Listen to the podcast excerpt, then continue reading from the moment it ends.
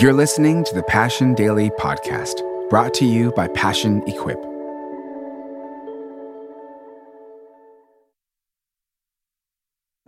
Hi, my name is James, and today is January third. Today, we are reading out of the book of Genesis. As we open the scriptures, take this time to pause, be still, and focus on his word and his presence. God blessed them and said to them, "Be fruitful and increase in number. Fill the earth and subdue it. Rule over the fish in the sea, and the birds in the sky, and over every living creature that moves on the ground." Genesis chapter one, verse twenty-eight. Adam and Eve lived on mission. This is seen in a couple of ways. First, they were to multiply and fill the earth. As created image bearers, were it not for sin, they would have naturally multiplied and filled the earth with more and more image-bearing worshipers of God.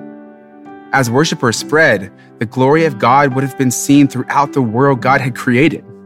Second, people were to exercise dominion over God's world. They were to do more than simply care for the world. They were to harness the latent potential built into God's very good created design in order to magnify the order, beauty, and capabilities inherent in all things made by God. Sin changed all that God created, but it did not obliterate this mandate. In Christ, men and women can fulfill their God-given mission to fill the earth with worshipers and develop the world in such a way as to bring God great glory. Let's pray. Jesus, help me to remember that I am created in your image. Help me to be a good steward of all the good gifts you have given me. Please guide me in fulfilling the mission you have given me for my life. Amen.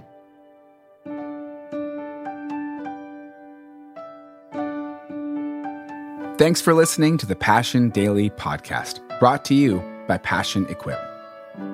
Passion Equip makes it easy for you to watch the most powerful messages of passion, relive moments of worship, and find articles and tracks that are specifically designed for the season of life you're in and the questions you have.